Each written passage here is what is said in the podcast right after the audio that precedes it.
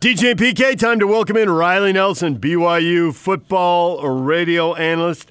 He joins us on the Sprint special guest line. Lease any handset and get an iPad for $99.99. Visit the local Sprint store near you. Riley, good morning.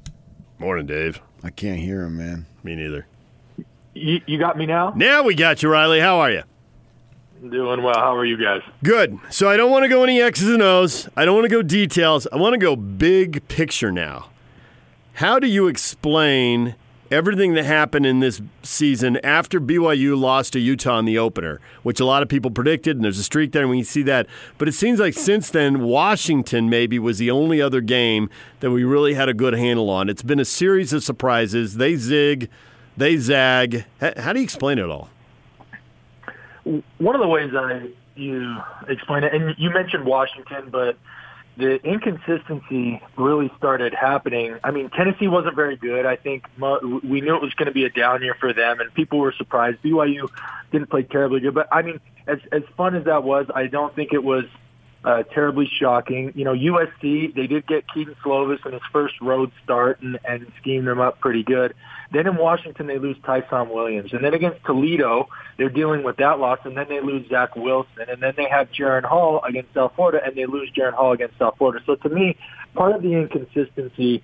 Um, including that Washington game and forward up until you know the recent surprises against Boise State and Utah State can be partly due to um, to personnel, right? To losing key players and key injuries. And by the way, I just mentioned the ones on the offensive side of the ball. They've been dealing with losses on the defensive side of the ball. It's been a revolving door at linebacker.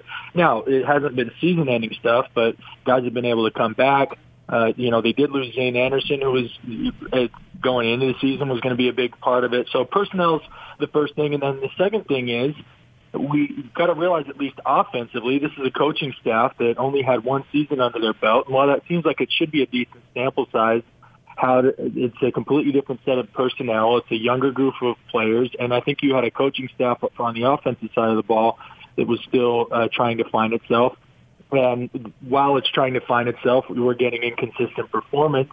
And then uh, the defense really was consi- was pretty consistent. Like ter- not good against the run, extremely bend don't break, not a lot of pressure until that Boise State game when you know from from what I from what's been reported, there's probably been some change in responsibilities and and some different emphasis, mainly uh, Kalani Sitake becoming far more involved, going back to his roots as a defensive coordinator, and and that has caused some changes there. So to me, it's those those three things: one, just personnel dealing with injuries, and two, on the offensive side, I think it's been a continuously, you know, a continuous uh, effort for this team to to try and find their stride, and then you know the changeover going into Boise on the defensive side of the ball.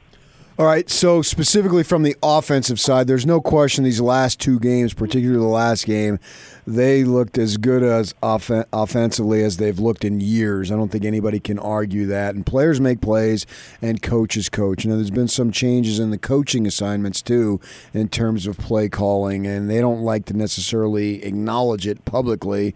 Uh, but I think it's true, and we've seen the players respond. So if you had to put your finger on it, and I'd probably say a little bit of both, but what percentage would you divide it into between the players making plays and the new forms of play calling? Yeah, that's a great question. I would say, um, so look, I think the emergence of Sione Finau, and this might be recency bias, right? But in the last two games, his emergence, he gave USU problems, and he didn't have crazy numbers, but they're not giving him crazy volume, right? But he was he was great against Boise. He was extremely solid. He allowed Lopini Katoa to do what Lopini Katoa does, uh, which is be great in the screen game and be great at kind of on the edge. And Sione was able to be really good up front. So his emergence now, running backs and even quarterbacks, but they're only as good as their offensive line. I think the emergence of Blake Freeland, he's played extremely well coming in at right tackle as there's as there's been some injuries there. And credit that entire offensive line who they themselves have faced uh, a, a myriad of injuries to be able to, as a unit, continue to play at a high level. So I would probably credit those guys 60%, and then 40% has been this offensive staff's effort to continually try and change things, to be collaborative, to really put the best, not not kind of have, as far as the offensive staff is architected, where most people might think of it as like the coordinator's in charge and it's, it's almost kind of a dictatorship and the position coaches work under him. I truly believe they've continued. And, and I don't think it was like that at any one point. I think it was, you know, there was always an effort there to be collaborative, that they've really leaned into it and it's become truly the best ideas win and the best people are in the best places on game day whether you know from it's a play calling standpoint whether it's a you know Grimes being down on the sideline to make sure he's setting the emotional tone and keep guys focused and locked into all those things. It's really just putting the best guys in the best place from that offensive staff um, has contributed that other 40%, where 60% has been the players. So we talked to Liberty's coach Hugh Freeze, and we were talking about the different quarterbacks that have played this year, and about him having to prepare for you know how many of them. He was aware you know there might be some options this weekend and all that. But he said the one thing is he said he didn't. The guys do have their own strengths and weaknesses, but it doesn't really change the style of the team. It, there's probably multiple reasons they've been successful with three quarterbacks. That doesn't happen a lot in college football, but it's happened here for BYU. Why do you think they've been able to move between quarterbacks, not only the physical stuff, but all the emotional leadership stuff, so seamlessly? I, am going to point back to that, and I just spent time talking on, on the last question, but this offensive line was what was giving people the most optimism coming into the season. And really, if you look, even when the times the offense struggled, it wasn't because the offensive line was, you know, giving up a bunch of pressures uh, there were times, granted it was against good defensive front, there were times where, yeah, they had trouble establishing the run, but even at that, I, I think at worst they were average um, in, in any kind of moments of weakness. So I, I've got to give credit to that offensive line because it all starts there. Now, also there's been consistency within the receiving corps. So guys like, it, it's been nice to have – guys like Matt Bushman and Aleva Hifo. And, you know, Matt's been up and down. He was he had a great game against Boise, doesn't even get a catch against Utah State, but he's still got a stabilizing influence, and his presence on the field affects the way the defenses play them. Aleva Hifo's been there and been healthy. Talon Shumway seems to be good for one key catch a game, whether it's a chunk play or a third down. And then you've got guys like Gunnar Romney and Dax Milne who uh, you know are contributing big plays on the edge, uh, especially in the last two or three games. So to me, it's that. Uh, of course, we talked about the loss of Ty'Son Williams, but Lopini Katoa and the emergence of Sione Finau has made it easy for them to really plug and plug and play from that quarterback position. But to me, all of that starts with the offensive line because they in two games essentially, well, a game and a half, right? Boise and then the second half of Utah State part of it is that Baylor is getting the ball out of his hands, but the second part is it hasn't even like the offensive line hasn't even really let anybody get close to him. And so any quarterback, no matter what string they are, no matter how much experience they have, is going to feel comfortable going into a situation like that that they can execute the game plan. Where do you stand on what to do when Zach Wilson, Wilson gets healthy? Yeah, that's a great question. I believe um, so I'm not. In, I don't have the luxury of being in the locker room. I do think you need to. There needs to be um, sensitivity to that, in the sense that if the players in there, if there's kind of a sentiment, and no one's going to overtly admit this, right? This is where you kind of have to use your people skills and get a feel.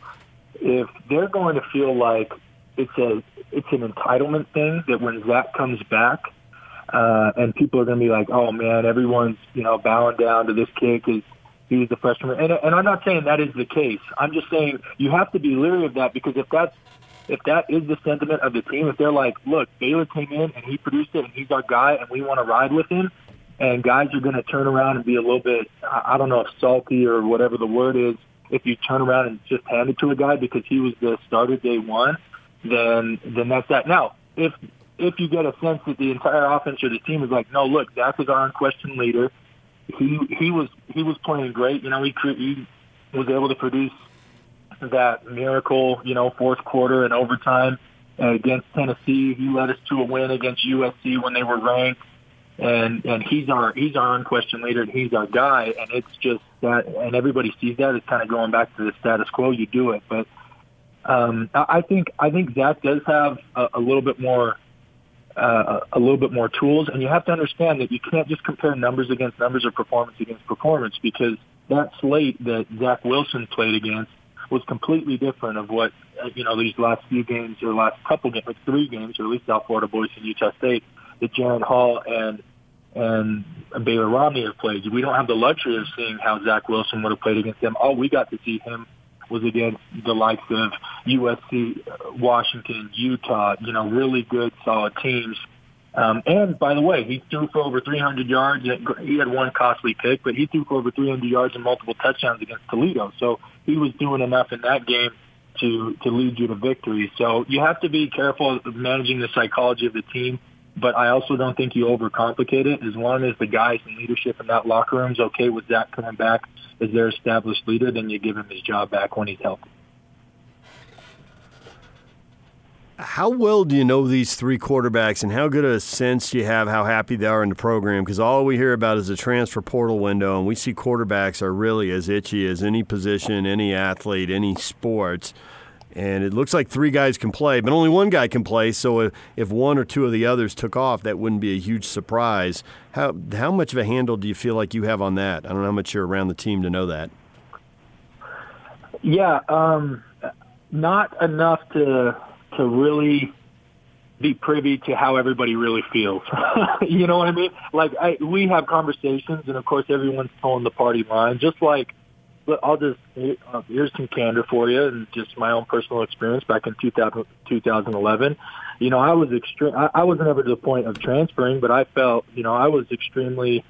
I felt like I should have been the guy, and that was that was how I felt, and that was how I worked, and that was that was my attitude. I wasn't walking around being all happy and content and and happy with my situation. I was extremely displeased with it um, when uh, coming back, you know, I got hurt in 2010 and coming back, I didn't get an opportunity to compete for my job back and it was given to Jake Heaps. And that was, so I was, I was, I was in a state of discontent. And I got to imagine, you know, these guys, if they're the players that we hope and think they are, they, they should be. There should be an element of that. Now, you don't, you don't become ruinous. You don't make it all about yourself and you don't, you know, you don't upset the team members around you but there is that element going on. I no one has voiced that to me. I have not been, you know, no one's been that open and honest to me. But I gotta imagine it's there. Here's a couple things just from my.